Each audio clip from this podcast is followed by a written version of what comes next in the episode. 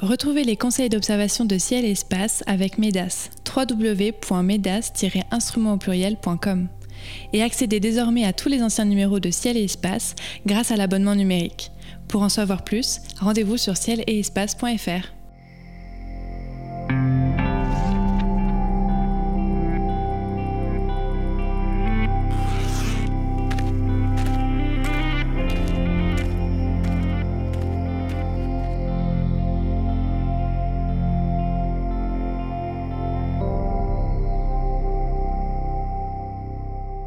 Bonjour à tous et merci d'être à l'écoute des éphémérides radio de Ciel et Espace. Comme chaque mois, conseils d'observation, coup de cœur, conseils photos et petites histoires seront au programme de cette émission. Elle démarre avec la liste des phénomènes célestes observables en ce mois de mars 2021. Mars croise les Pléiades le 3, l'astéroïde Vesta passe à l'opposition le 4, Jupiter, Saturne et la Lune se lèvent ensemble le 10, un très fin croissant de Lune est observable à l'ouest le 14, et la Lune encore s'invite entre Mars et Aldébaran le 19. Nous nous attarderons sur tous ces événements et pour les commenter, je serai accompagné comme chaque mois par Cyril Birnbaum et Sébastien Fontaine. Cyril nous dévoilera sa chronique photo en deuxième partie d'émission et Sébastien dévoilera le thème de sa chronique historique dans quelques secondes. Messieurs, bonjour. Bonjour. Bonjour. Alors Sébastien, je me tourne vers vous comme chaque mois. C'est vous qui démarrez cette émission en nous racontant une anecdote liée à l'histoire de l'astronomie. Aujourd'hui, quel est le sujet de votre chronique? Alors c'est presque un coup de cœur en plus qu'une petite anecdote euh, historique. Euh, je vais parler un peu du film Les Flammes du Soleil qui avait été réalisé par Bernard Liot. Alors Bernard Liot, vous le connaissez, euh, c'est un astronome français qui était né en 1897 et mort en 1952. Il est d'ailleurs euh, au Père Lachaise, non loin d'autres scientifiques de renom. Et Bernard Liot, eh bien, euh, il a vraiment marqué son empreinte pour l'observation du Soleil notamment à l'Observatoire de Paris-Meudon et aussi à l'Observatoire du Pic du Midi. Rappelez-vous, on parlait du Pic du Midi le mois dernier. Et donc Bernard Liot euh, a pour la première fois euh, mis les pieds sur euh, le, site de l'Observatoire du Pic du Midi en juillet 1929 et très vite il se rend compte de la qualité du ciel et il décide bah, d'en profiter pour mettre au point des observations de la couronne solaire en dehors des éclipses. C'est là vraiment le, défi. Alors le principe du coronographe est apparemment simple. Hein. Il s'agit de créer des éclipses artificielles de soleil afin d'étudier la couronne solaire. Alors en théorie, euh, si on place au foyer d'une lunette un disque occulteur pour cacher la brillante surface de l'étoile, euh, on doit pouvoir observer la couronne. Mais en pratique, eh bien, plusieurs problèmes euh, demeurent et rendent impossible le résultat, car même si la surface du Soleil est masquée, le ciel reste trop lumineux pour laisser voir la couronne. Et ouais, la brillance du ciel vaut à peu près celle de la couronne. Alors dans le cas d'une vraie éclipse, le ciel devient naturellement suffisamment sombre pour permettre l'observation. D'ailleurs, je pense que vous avez tous en tête au moins l'éclipse de 1999 celle qui était visible dans, le nord de la France. Et souvenez-vous, hein, pendant la, totalité, eh bien, à l'œil nu, sans aucune protection, on voyait donc à l'œil nu euh, certaines protubérances. Et c'est ce qui fait d'ailleurs la marque de certaines éclipses. Hein. Ceux qui ont vu plusieurs éclipses de soleil euh, se rappellent de la présence ou non des fameuses protubérances. Donc pendant très longtemps, jusqu'à l'invention du coronographe, pour étudier euh, la couronne solaire et notamment les protubérances, il fallait courir les éclipses. Hmm. Donc j'ai parlé de la brillance du ciel qui est un petit peu embêtante pour euh, observer la couronne de l'étoile. Euh, j'ajoute aussi que les poussières de la basse atmosphère terrestre diffusent euh, la lumière du Soleil et auréolent l'étoile d'une forte luminosité, ce qui rend d'autant plus invisible la fameuse couronne. Alors cependant, avec l'altitude, ce phénomène s'atténue assez rapidement.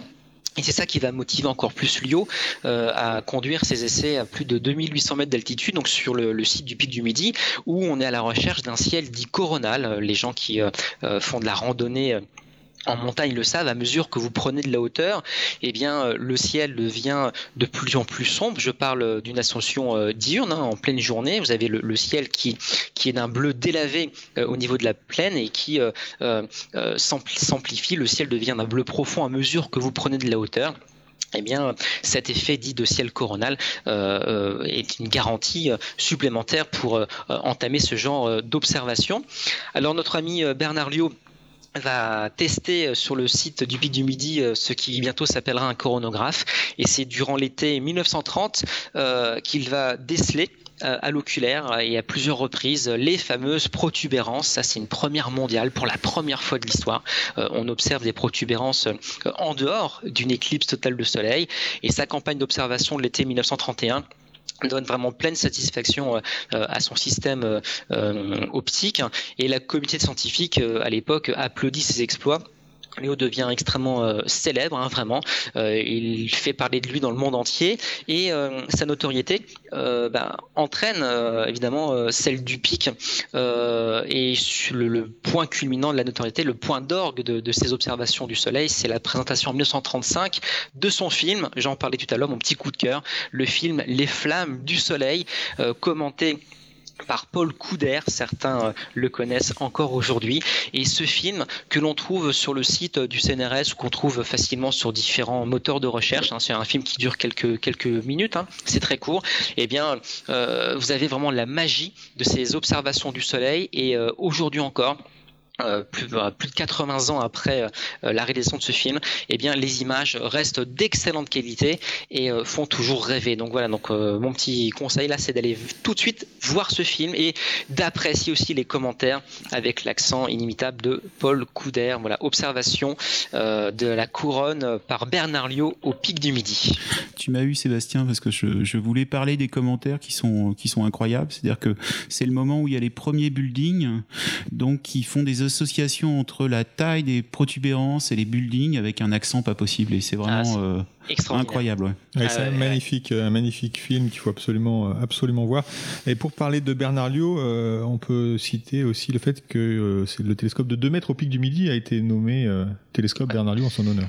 Ah oui, tout à fait. Et si vous avez l'occasion aussi de vous balader prochainement euh, sur euh, sur Meudon, sur le site de l'Observatoire de Paris Meudon, eh bien vous avez l'occasion aussi de de voir euh, de ci de là d'anciens filtres et diaphragmes de Lio qui lui ont permis vraiment de de concevoir son coronographe, puisque je l'ai pas précisé, mais le coronographe il a vraiment étudié, il a il a il construit vraiment sur le site de l'Observatoire de Paris Meudon et il montait les instruments au pic du midi avant d'avoir un, un coronographe à demeure notamment sous la coupole Bayeux euh, au pic du Midi. Mais voilà, il a beaucoup étudié euh, euh, l'instrument vraiment à, Meudon. Donc ça, c'est vraiment intéressant d'aller en pèlerinage à Meudon et au pic du Midi, voilà, sur les traces de, de Lio et pourquoi pas de, Paul Couder. Très bien, alors on commence maintenant notre déroulé des phénomènes célestes du mois avec Mars qui passe très près des Pléiades le 3. Cyril, j'imagine qu'il faut des, des jumelles peut-être pour en profiter au mieux? Oui, oui, c'est le, enfin l'instrument idéal là c'est des jumelles. C'est-à-dire que si vous prenez euh, un télescope ça va trop grossir. Une lunette pareil. Donc faut quelque chose de d'une courte focale et un petit grossissement. Donc effectivement, une paire de jumelles, c'est parfait. C'est-à-dire que vous allez avoir la planète Mars, euh, donc un, point rouge en fait, euh, à 2 degrés des Pléiades. Euh, ce qu'il faut savoir aussi, c'est que on était habitué à une Mars très près hein, depuis l'opposition il, il y a quelques mois. là, elle est quatre fois plus petite en diamètre. Elle est à plus d'une fois et demie euh, la distance euh, Terre-Soleil, donc elle est vraiment très très loin de nous. Donc vous attendez pas aussi si vous sortez un télescope à voir euh, les canaux et les très belles images de de. ce Schiaparelli. Qui, oui, de par exemple. je pensais plus proche de nous de qui avait été faite au Pic du Midi par Thierry Legault, François ah François Collat et et avec les traitements de Jean-Luc Dauvergne. Et donc là, ça vraiment une, tête d'épingle rouge euh, à côté donc de ces sept étoiles qu'on voit euh, assez facilement, euh, assez facilement et à 2 degrés, donc très très proche. ça vaut le coup par contre de faire une photo ce soir-là. là, il va falloir sortir une monture équatoriale, un télescope d'au moins 500, enfin 50 cm de, de ou un mètre de focale, euh, d'être au foyer, c'est-à-dire que directement l'appareil euh, incorporé euh, donc à la place de l'oculaire et de faire plusieurs plusieurs pauses de plusieurs de plusieurs plusieurs plusieurs secondes. Euh, parce qu'en fait l'intérêt de le prendre en photo ce phénomène c'est que euh, vous allez mettre en évidence la nébulosité qui est autour euh, des étoiles. Alors que ça vous ne le verrez pas ni à l'œil nu ni à travers des jumelles ni à travers un télescope. Donc pensez à faire une photo si vous êtes équipé. Une photo, c'est un temps de pause de combien typiquement pour euh, oh, bah Là, c'est plutôt, euh, c'est plutôt des temps de pause additionnés. C'est-à-dire que je mettrais bien une vingtaine de pauses de 20 à 30 secondes, ou voire un peu plus, euh, les unes au-dessus des autres pour arriver à avoir quelque chose, en montant bien en sensibilité quand même. Très bien, donc ça c'est le conseil de Cyril Birnbaum pour le spectacle du 3. Euh, le 4, c'est le passage à l'opposition de Vesta. Euh, Sébastien, pour les auditeurs qui débutent en astronomie, deux questions très simples. Qu'est-ce qu'une opposition et qu'est-ce que Vesta? Alors une opposition, euh, ça va concerner euh, globalement des, planètes, mais aussi un astéroïde, puisque Vesta est un astéroïde. Donc une opposition, c'est un alignement euh, entre le Soleil, la Terre et, une planète. Et on peut préciser que lors d'une opposition, eh bien, les longitudes géocentriques du Soleil et de la planète diffèrent de 180 degrés. Ça veut dire quoi en français? Eh bien concrètement, ça veut dire que si par exemple Vesta est à l'opposition, ça veut dire qu'elle va se lever quand le soleil va se coucher et Vesta n'ira se coucher que quand le soleil se lèvera, un petit peu comme, euh, comme une pleine lune. Donc Vesta, est un astéroïde, c'est le quatrième astéroïde à avoir été découvert. Il a été découvert en 1807 par euh, Olbers. On a déjà parlé de cet astronome à propos du paradoxe de la nuit noire, donc euh, je ne développe pas. Mais voilà, donc ça c'est une époque 1807 où on découvre, on commence à découvrir des astéroïdes. Hein. Pour la petite histoire, rappelez-vous, le premier à avoir été découvert c'est Cérès, il a été découvert euh, au 1er janvier 1801 par euh, Giuseppe euh, Piazzi à Palerme. Et donc voilà donc Vesta un astéroïde de 530 km de, diamètre. Et ce qui est assez amusant c'est que bien qu'il est plus petit que Cérès hein, Cérès c'est quasiment 1000 km de diamètre et bien Vesta est assez clair, il réfléchit, assez bien la lumière du soleil, et ça veut dire qu'il est assez lumineux. Euh, il a une magnitude, euh, alors qui varie un peu, mais euh, qui, donc actuellement il a une magnitude de, de plus 5, ça veut dire qu'on peut théoriquement le voir à l'œil nu vous rendez compte Et euh, pour la petite histoire, euh, bah, Vesta est parfois plus brillant qu'Uranus. Alors souvent à ce micro, je m'amuse, euh, je critique facilement les gens qui cherchent à voir Uranus dans le ciel, ce que je ne fais jamais. Voilà, je, dorénavant, je mets un point d'honneur à ne pas chercher Uranus à l'œil nu. Voilà. Eh bien, je mettrai également un point d'honneur à ne pas chercher Vesta à l'œil nu, bien que en théorie, en théorie, la chose soit soit tout à fait possible. pour la petite anecdote, hein, Vesta aura vraiment un éclat encore plus fort euh, au mois d'août 2022. Euh, une opposition plus intéressante en 2022 où là on prévoit une, magnitude à peu près inférieure à 6 enfin voilà ça, ça pourra valoir le coup donc ça sera encore mieux que, que maintenant toujours est-il que voir Vesta dans une paire de jumelles c'est tout à fait possible. Le problème, c'est qu'il n'y a aucun détail, aucune coloration, donc vous allez facilement le confondre avec une étoile. Donc le, truc, comme toujours, c'est d'essayer d'observer Vesta sur plusieurs nuits ou plusieurs semaines consécutives, de manière à essayer de noter un, déplacement euh, par rapport aux, étoiles qui seront fixes par rapport à lui. Euh, certains me diront, mais alors autant employer un système GoTo. C'est vrai qu'aujourd'hui on a des télescopes euh, avec une assistance euh, électronique et d'aide au pointage tout à fait performante, mais là encore, si vous observez à l'oculaire, eh bien, vous aurez bien du mal à différencier l'astéroïde des étoiles sans avoir une bonne carte de champ stellaire sur les genoux avec votre lampe frontale rouge vissée sur le front à l'ancienne. Vous allez pouvoir essayer de, de, trouver vraiment euh, Vesta parmi, parmi les, les étoiles. Alors, euh, si j'ai encore quelques instants, euh, là nous sommes euh, dans la constellation du Lion, hein, une constellation très oh, facile. Je, sens que vous allez vous échapper. Ah oui, je, là, je, je, prends l'échappée, là, c'est parti. Rappelez-vous la constellation du Lion, donc bon, certains reconnaîtront plutôt dans, dans, les principales étoiles du Lion l'image d'un fer à repasser. Donc ce fer à repasser, il se trouve sous la casserole, hein, cette fausse grande ours. Donc le lion, euh, étoile principale Régulus, magnitude 1,36, une étoile euh, de premier ordre, une étoile très lumineuse qu'on voit à l'œil nu dans les grandes rues euh, d'une ville comme Paris. Elle fait partie des étoiles les plus lumineuses du ciel. Et moi, ce que je vous intéresse ce que, je vous propose de regarder plutôt dans le lion, ce n'est pas Régulus ou encore Vesta, mais c'est ce qu'on appelle le triplet du lion. Il y a dans le Lion, euh, synonyme de printemps pour beaucoup d'observateurs, de nombreuses galaxies. Et le triplet du Lion, eh bien, c'est euh, euh, une petite région du ciel où côte à côte en apparence vont se trouver trois galaxies M65, M66 et NGC 3628. On est à des magnitudes d'environ 9 pour ces, trois objets, donc on ne peut pas les voir à l'œil nu bien entendu, mais avec un instrument, un modeste instrument d'initiation, on peut euh, les mettre en évidence avec euh, un instrument de 100 mm d'ouverture, avec un grossissement de 45 fois. Et eh bien, ce qui est tout à fait étonnant, c'est d'avoir ces trois galaxies dans le même champ. C'est ça qui fait euh, l'intérêt vraiment de ce type d'observation. Ces trois galaxies sont des spirales qui se trouvent environ 35 millions d'années-lumière de, de nous. Et donc, chose étonnante, si vous regardez attentivement euh, ces galaxies, eh bien vous constaterez que M65 est vu de trois quarts, M66 est vu d'un petit peu plus de face, si j'ose dire, et puis NGC 3628 est carrément vu de, de profil. Euh, donc c'est un triplet d'observation, enfin un triplet de galaxies euh, qui s'observe très confortablement avec un instrument supérieur à, à 200 mm. voilà, donc ça c'est vraiment une observation que vous pouvez tenter de faire, même si le ciel euh, n'est pas totalement dépourvu de pollution lumineuse.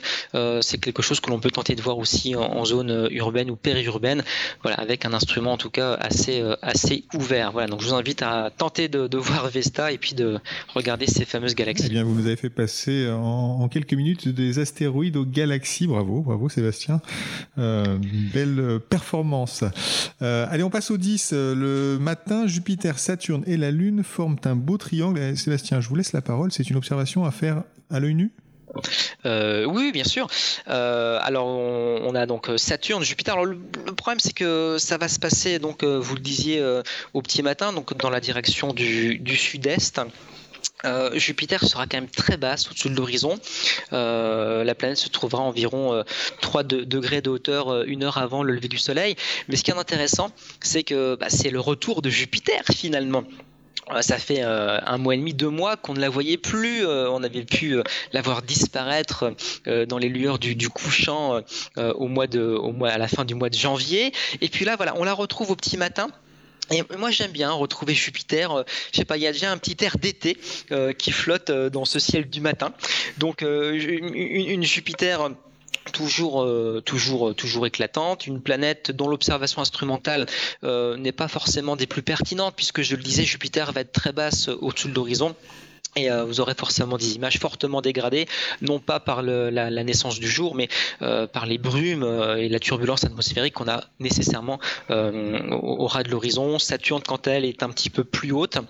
6 degrés de, hauteur et si euh, vous observez euh, si vous observez euh, sur plusieurs matinées consécutives et eh bien encore vous verrez également la lune se rapprocher de Saturne et de Jupiter à mesure qu'elle va s'approcher de sa phase de nouvelle lune.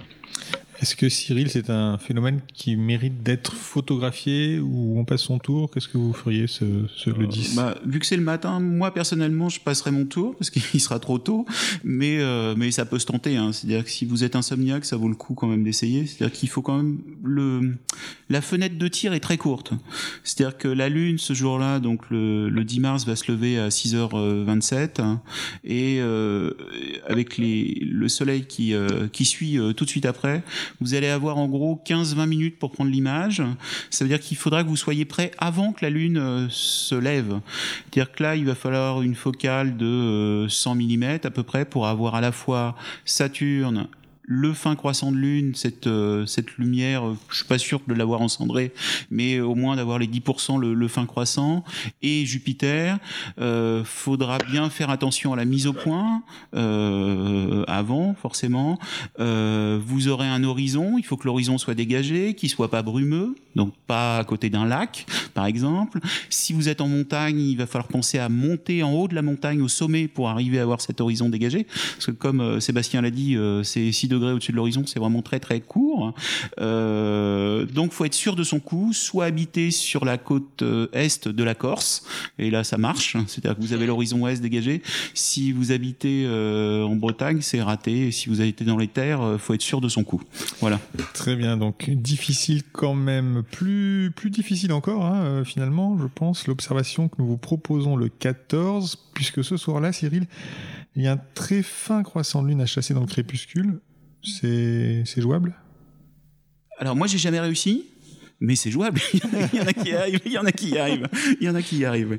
Euh, alors jamais réussi, c'est pas vrai en fait. C'est que euh, la difficulté, c'est euh, la mise au point. C'est enfin, il y a pas mal de difficultés. C'est-à-dire qu'il faut qu'il y ait pas trop de turbulences, un horizon dégagé, qu'il fasse très très beau, qu'il n'y ait pas de brume, etc. La lune là, elle est elle est éclairée à un peu moins de 2%. Donc c'est pas beaucoup, hein. c'est mmh. vraiment un très très fin croissant. Euh, c'est-à-dire que vous attendez pas à avoir euh, des cratères, une résolution pas possible. On a un cil, on a un cil Oui, c'est très très léger. Euh, il faudra, le soleil lui se couche euh, un petit peu avant 19h. à ce moment-là, la lune est à 10 degrés au-dessus de l'horizon, donc c'est pas c'est pas lourd. Enfin c'est pas haut, voilà forcément. mais il faut quand même attendre. C'est-à-dire que là vous la voyez pas encore. C'est-à-dire que le fond de ciel est plus lumineux que ce fin de croissant éclairé à 2%. Donc il va falloir, je pense, attendre vers 19h25, euh, 30, et vous aurez quelques minutes pour prendre en photo euh, la Lune. Alors là, pareil, c'est-à-dire que c'est pas la peine euh, de prendre son grand angle ou son 50 mm. Là, il faut carrément sortir euh, l'artillerie lourde. C'est-à-dire qu'il vaut mieux prendre un télescope ou une lunette d'un mètre de focale ou voire deux mètres de focale, d'être au foyer et, euh, et d'y aller franchement. C'est-à-dire monture équatoriale qui a déjà été mis en station, donc la veille. C'est-à-dire que là, tout est tout est aligné. Vous avez déjà repéré la mise au point parce que là, tout vibre sur cette sur l'horizon. C'est-à-dire que vous avez comme à la plage un horizon avec de la turbulence atmosphérique, enfin une, une vibration pas possible. Donc, faut arriver à faire la mise au point. Vous avez à peine le temps, je pense, de d'aller sur euh, une étoile au-dessus ou de viser Mars euh, pour faire la fermeture. Donc, euh, ça vaut le coup d'essayer, mais bravo si vous y arrivez. Ah, bravo si vous y arrivez. si vous y arrivez, envoyez la photo à Ciel Espace à l'adresse ouvert la nuit à cielespace.fr et peut-être qu'on pourra la publier dans, le, dans les pages du magazine. on passe à l'événement du 19. La Lune rejoint Mars près d'Aldébaran. Tout se passe évidemment dans la constellation du Taureau.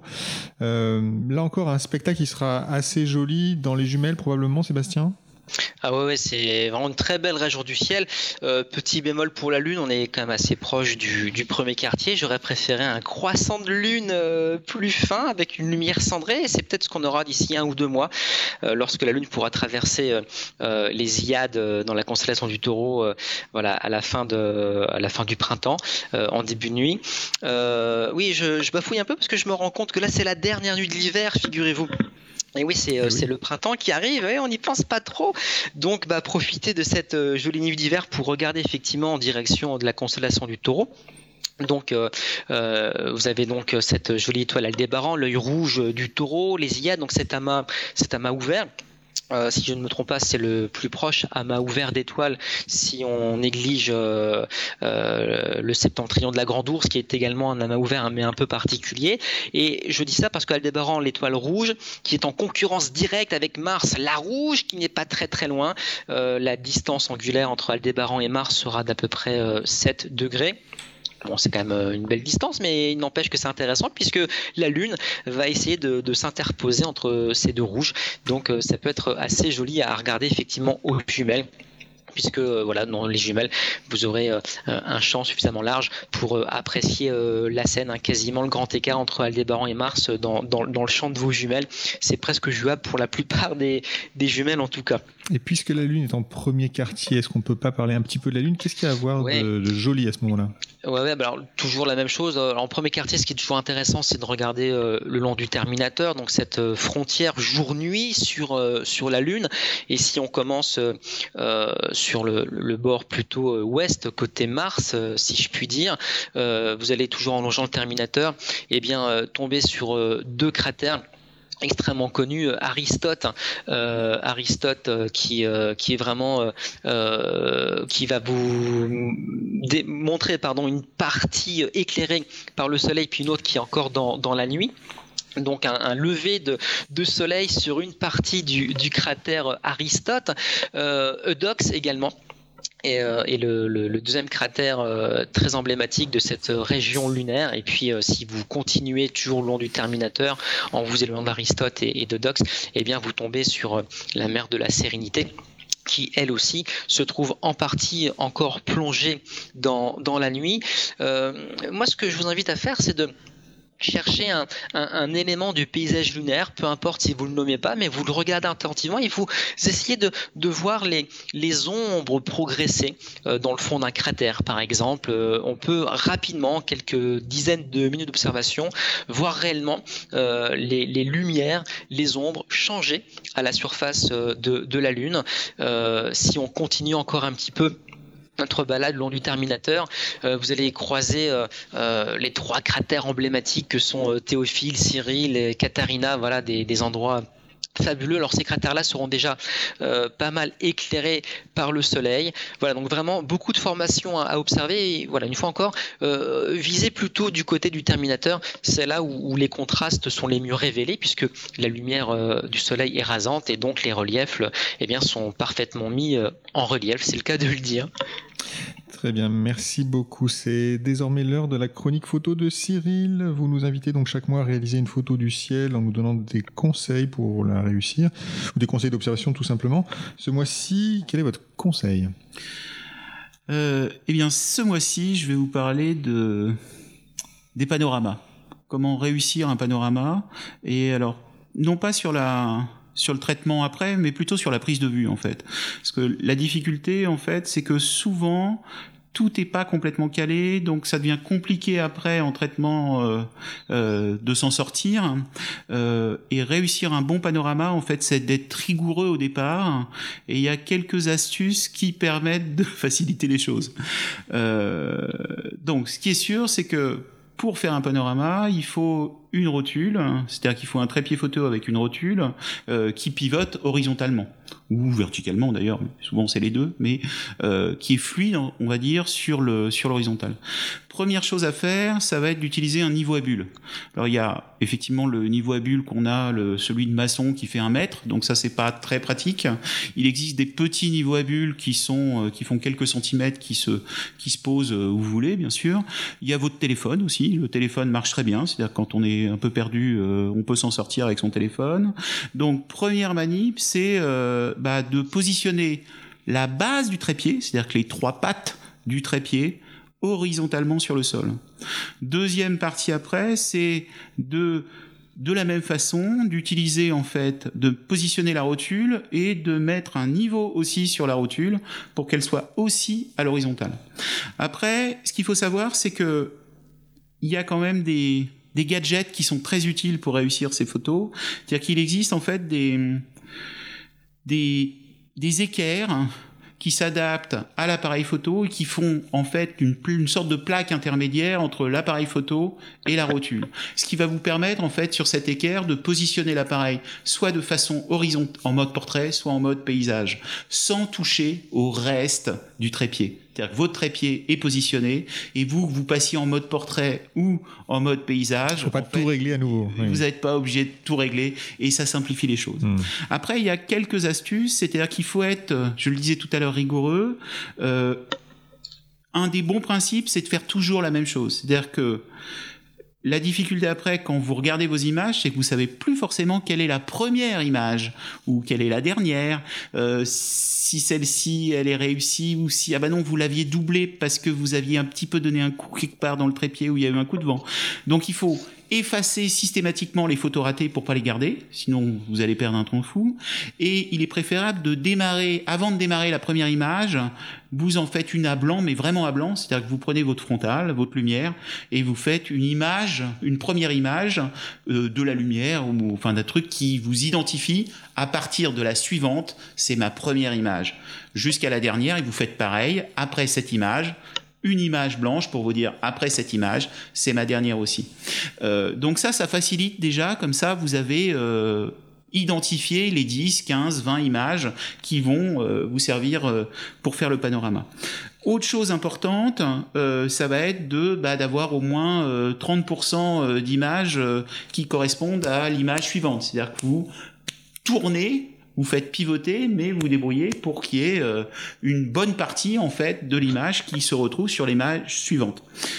Euh, et pour faire ça, il y a une bonne astuce, c'est d'avoir un silo euh, genre Tipex ou un silo feutre qui écrit sur la rotule, sur la plastique, c'est-à-dire d'identifier en fait de combien vous allez tourner votre rotule Parce que vous êtes dans la nuit, alors à moins d'acheter une rotule, une tête panoramique, hein, c'est une solution, mais avec avec une tête normale, ça marche aussi. Et vous pouvez identifier en dessinant des petits index tout autour de votre odule et en tournant, vous allez comme ça savoir automatiquement, clac, j'ai bougé de 15 degrés, puis 15 degrés, puis 15 degrés, etc. Voilà quelques astuces pour, euh, pour s'en sortir mieux. Très bien. Écoutez, si vous réussissez des panoramas, idem, vous pouvez nous envoyer des photos à ouvert la nuit à cielespace.fr.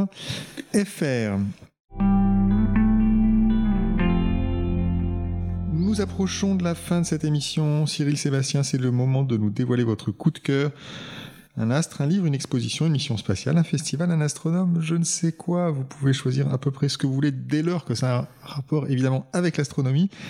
Sébastien, c'est à vous de choisir. Alors moi j'ai choisi une étoile, mais c'est une étoile plutôt visible en hiver. Alors là, durant les premiers jours du printemps, euh, la belle affaire. Mais ça vous laissera le temps de, préparer l'observation de l'étoile cramoisie. Je ne sais pas si ça vous parle, cette étoile cramoisie. Pas du tout. R. Lep, dans la constellation du lièvre le lièvre sous la constellation d'Orion, euh, non loin de l'Éridan, donc ça se trouve bas dans le ciel euh, d'hiver. alors tout le monde sait que les étoiles sont colorées, puisque à l'œil nu, euh, on, voit des étoiles colorées avec une paire de jumelles, elles sont des centaines à présenter leurs couleurs au télescope, j'en parle même pas. Et euh, il y a un petit jeu chez les astronomes, euh, en tout cas amateurs, c'est de trouver les étoiles les plus colorées. Eh bien, moi, alors je sais que c'est pas toujours objectif, mais je pense avoir trouvé l'étoile la plus rouge possible. Et pour moi, c'est cette étoile de la constellation du Lièvre. Alors c'est une étoile qui se trouve à 1350 années-lumière euh, vous allez me dire, c'est peut-être pas très brillant, quoi que ça veut rien dire. Euh, c'est une étoile, euh, c'est une périodique. Alors le truc, c'est que voilà, donc sa magnitude varie de 5,5 à 11,7. Ah Actuellement, là, pour le mois de mars, elle est à, elle est à 8. Mais euh, il ne faut pas se laisser euh, abattre par, euh, par la magnitude qui est parfois difficile à atteindre. Bon, 11,7, j'avoue que c'est un sacré challenge. Mais la période est de 427 jours. Et je dis ça parce que euh, en fait, elle est, elle est au plus rouge euh, quand sa luminosité est la plus faible. Donc en gros, euh, tous les 14-15 mois, eh bien, on, peut constater sa luminosité qui varie c'est une variable, mais également sa teinte qui, qui s'accentue. Et, et, je vous assure, pour l'avoir observé à de nombreuses reprises, quand elle est au plus rouge, alors c'est c'est pas un rouge très vif, c'est vraiment rouge cramoisi, c'est le terme qu'on lui donne très souvent. C'est presque bordeaux. C'est vraiment étonnant, étonnant.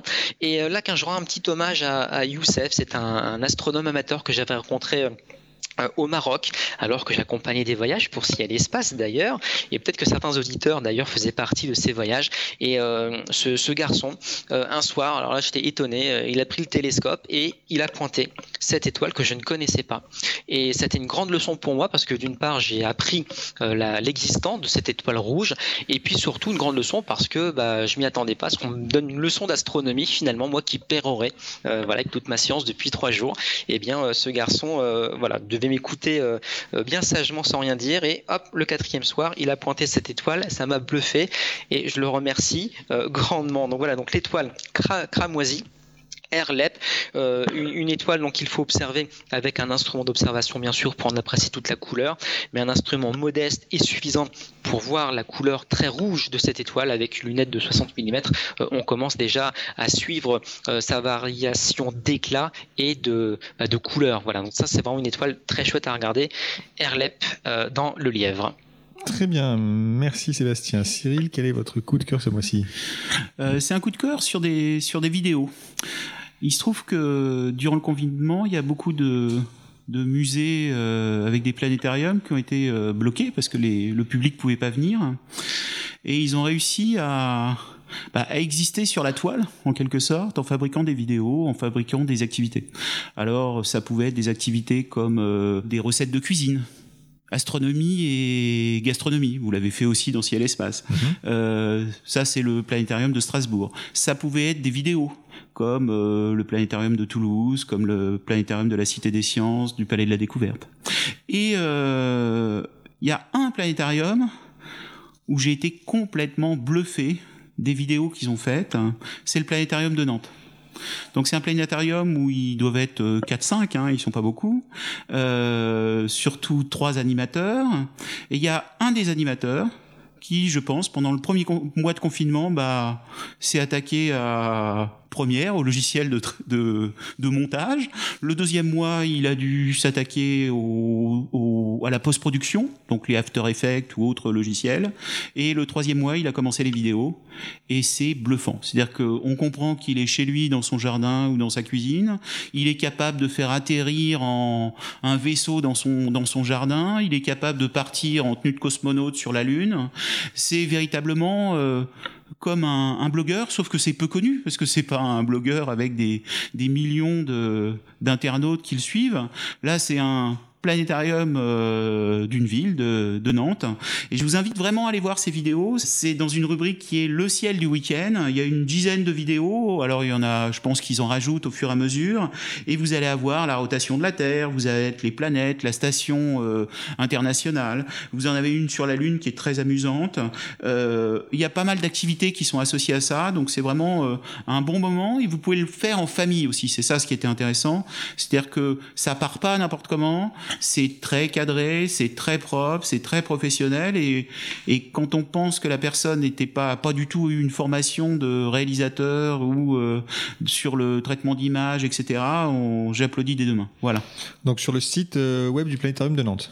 C'est ça. Eh bien écoutez, merci beaucoup. Les éphémérides radio de Ciel Espace s'achèvent pour ce mois-ci. Merci à Cyril Birnbaum et à Sébastien Fontaine. Merci à Nicolas Franco qui a réalisé cette émission. Elle était présentée comme chaque mois par David Fossé. N'hésitez pas à donner votre avis sur cette émission, faites-la connaître et bien sûr, songez à vous abonner ou vous réabonner à Ciel Espace. Bonnes observations et à très bientôt à l'écoute de nos podcasts.